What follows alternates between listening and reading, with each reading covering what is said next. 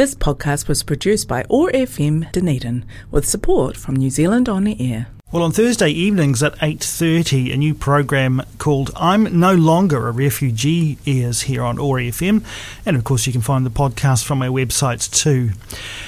The uh, program's host, Zhian Eli, is here to tell us a little bit about that program. Um, Zhian, uh, welcome to uh, the morning show. It's good to have you with us. Thank you for having me.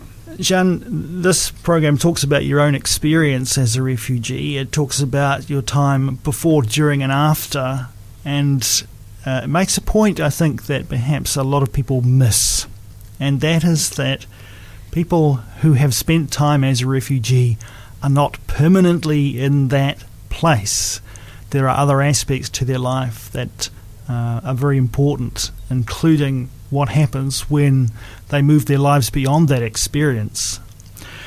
So let's talk a little bit about your own experience for a start. Tell us uh, about your history and what brought you here to Dunedin. Well, being Kurdish in Middle East is kind of like forbidden, and the war. That's that's the childhood experience as dealing with being Kurdish and uh, being people being persecuted for being Kurdish, not being able to speak the language.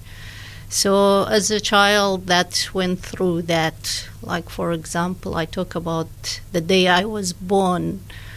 Uh, my political journey began because they denied my Kurdish name.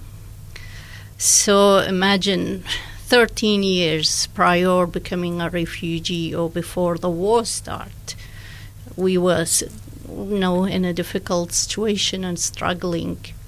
And on to- a cherry on top, becoming a refugee, seven years in refugee camp. It's just, there's no words to describe that life. It's just horrible. And we could talk Yeah. a lot about that. It just, not, you know, there's so many things to talk Yeah. about. It just, and it's part of the reason, of course, that you're Yes. making this program. But um, to cut a very long and quite complicated story um, a little bit shorter, uh, you were eventually given the opportunity to to find another temporary home, yes.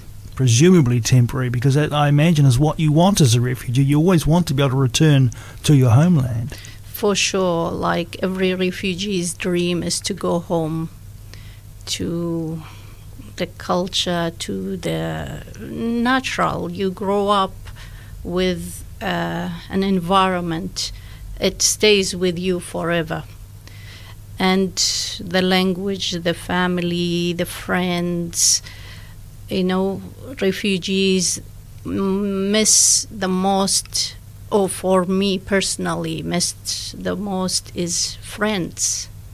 I see friends here in New Zealand catching up after high school, after university, after getting married, and we missed out on all that. Like back home, when you travel and leave the country, your family stay there, the neighbors stay there, we still stay in touch with our friends and but becoming a refugee is all spread all over the world and coming giving this opportunity to come to New Zealand it's very appreciative it's safe it's clean but it comes with its own issues and struggle Yeah, right. And and one of the things that you discovered, your experience was that that you are no longer considered part of a, a wider family. You are part of a process which offers you limited decisions about where you can go and who you can go with. Exactly. Exactly. And first disappointment for me was separate getting separated by immig- immigration from refugee camps from my sibling. And many, many, and with volunteering in New Zealand, many families going through same For example, today's guest speaker will talk about one of their experiences, same situation. And coming, like, we, re- we rejected to come, no disrespect to New Zealand or the people, but we rejected to come to New Zealand in 1994. But then my sibling, again, New Zealand came back, asked for us to go for interview, or the officials in the camp. Then my sibling said, at least it's been three years, at least you guys can go and ask for them to come to New Zealand too. But that never happened. Hmm. And you've spent a lot of time now away from family. You were able to connect with your parents, but that became complicated too, right? My parents was with me when we came, but because of like my mother had a stroke before arriving in Auckland in Hong Kong, and that became I decided to look after them, and them becoming my first priority. And being 70 years old and going through all that war and struggle in their life like they were like 80 90 years old with all kind of pain and old age problems so i had to look after them and made them my priority but unfortunately i did not have any support And where should that support have come from, in your view?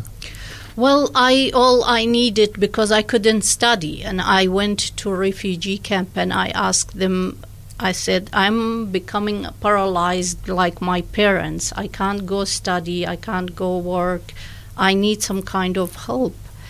And the interpreter came home instead of you know just offering okay this is a solution for you you can study online or through distance learning insulted my parents, saying, uh, "Why don't you let your daughter go to school?" Or uh, I have an auntie who used to make herself sick, so we give her attention. So that was a knife in the heart for me, because parents to me is God on the earth. And they insulted my parents, and from that day I decided to learn to never deal with refugee services.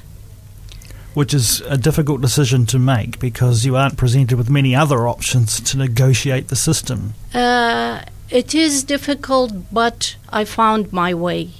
I found my way. Two years, yes, I couldn't study, but then I, through the study, I second, third year when I started English, I had uh, someone coming, Lynn Kayo, the manager for Citizen Advice Bureau in Otara in Auckland, came visit our class. From that day, I went saw her in the office. They had training.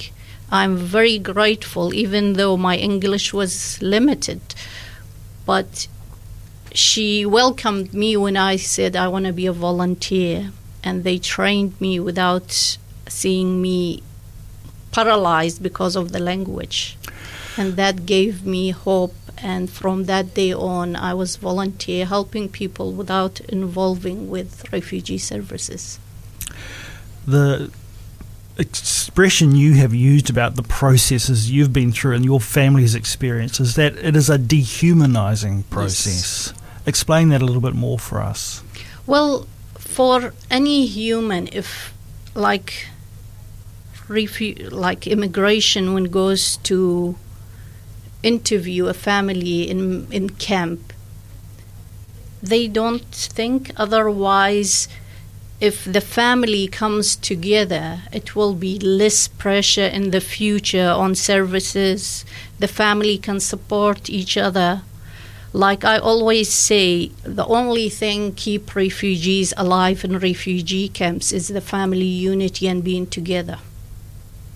And dividing them from the camp coming here, the struggle becomes worse. The isolation for anyone is an illness, becomes an illness, depression, anxiety, mental health problem.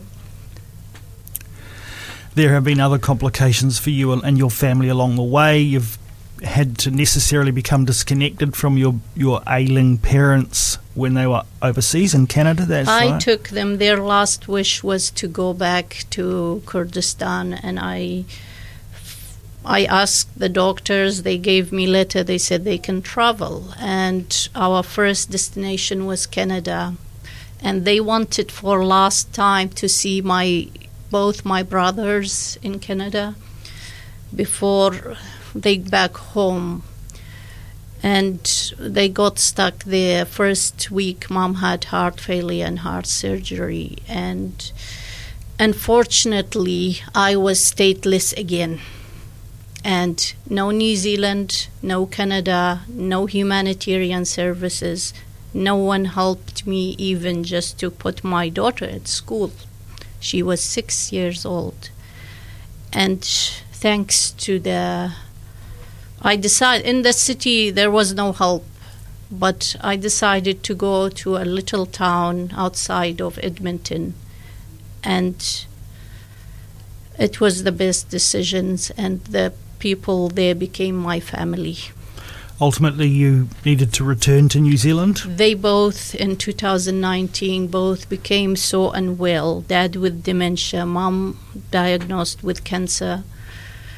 Both I couldn't look after them anymore. So the community interfered with the Ministry of Health, uh, t- uh, asking permission to be admitted to hospital. And when they did, because I was one year overstay, and I got a call from border security, so I thought it's it will be the uh, better for me to go myself than to be stamping my passport and forcing me to get out. I go renew my visa and return. Unfortunately, I couldn't return to them. So humanity in Canada and New Zealand is just a full stop at the end of sentence. So uh, it's a it is a long story, Yes. and part of this series, "I'm No Longer a Refugee," will explore your own experience of that, and we can only just touch on that briefly today. So let's talk more now about the program itself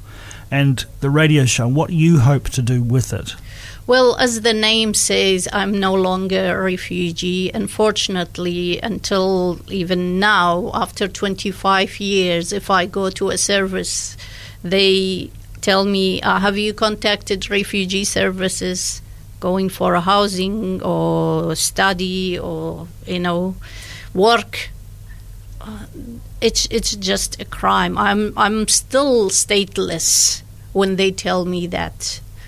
So I thought, you know, as I'm studying leadership for change at o- Otago Polytech, and one of my projects, all my projects, is about this mission addressing, highlighting the issues that I've been through and I see people go through every day. And one of my project is the I'm no longer a refugee to share my story and share people's guests to come on the show and to see that it's not just me. It's a fascinating series. Um, I want to thank you for taking just a small amount of time to talk about it with us on the morning show.